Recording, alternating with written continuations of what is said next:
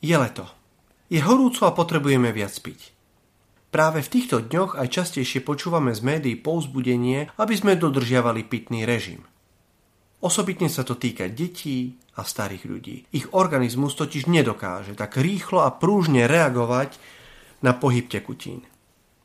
Môj známy mi nedávno vyrozprával nepríjemnú skúsenosť, ktorá sa mu prihodila minulé leto.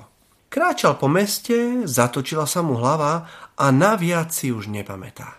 Ako povedal, z ničoho nič sa ocitol v sanitke, kde sa už o neho starala rýchla zdravotnícka služba. Kým mu do žily tiekla infúzia, lekár sa opýtal, či má nejaké problémy so srdcom. Nie, nikdy som ani nemal, odpovedal. Po ošetrení a krátkom pobyte v nemocnici ho prepustili domov. Diagnóza? Obyčajná dehydratácia. To som si teda naozaj vydýchol, komentoval to môj kamarát. Sám sa pamätám na situáciu, keď sa mi pri slúžení svätej omše začala točiť hlava iba kvôli tomu, lebo v kostole bolo veľmi horúco a ja som zanedbal môj pitný režim. Predstavte si tú nepríjemnú situáciu, keď v kostole neodpadnú iba veriaci, ale aj kňaz. Pritom stačí naozaj iba málo. Uvedomiť si, že väčšiu časť váhy nášho tela tvorí voda, približne jeho dve tretiny.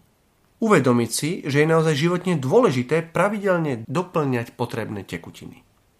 Ešte dôležitejšie je však zistenie, že existuje aj duchovná dehydratácia. Tá na nás môže zaútočiť rovnako nečakanie. Božia prítomnosť a jeho milosť v nás môže klesať bez toho, aby sme si to uvedomovali.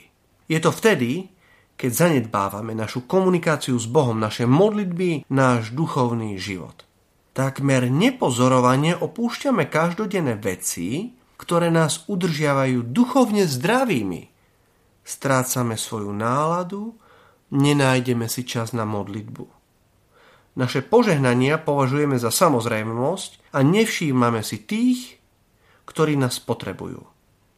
Zrazu zistíme, že sme sa vzdialili od Boha a že rýchle potrebujeme nejakú duchovnú infúziu. Snažíme sa teda rovnako často myslieť na náš telesný i duchovný smet a starajme sa o hydratáciu našej duše práve tak, ako nášho tela.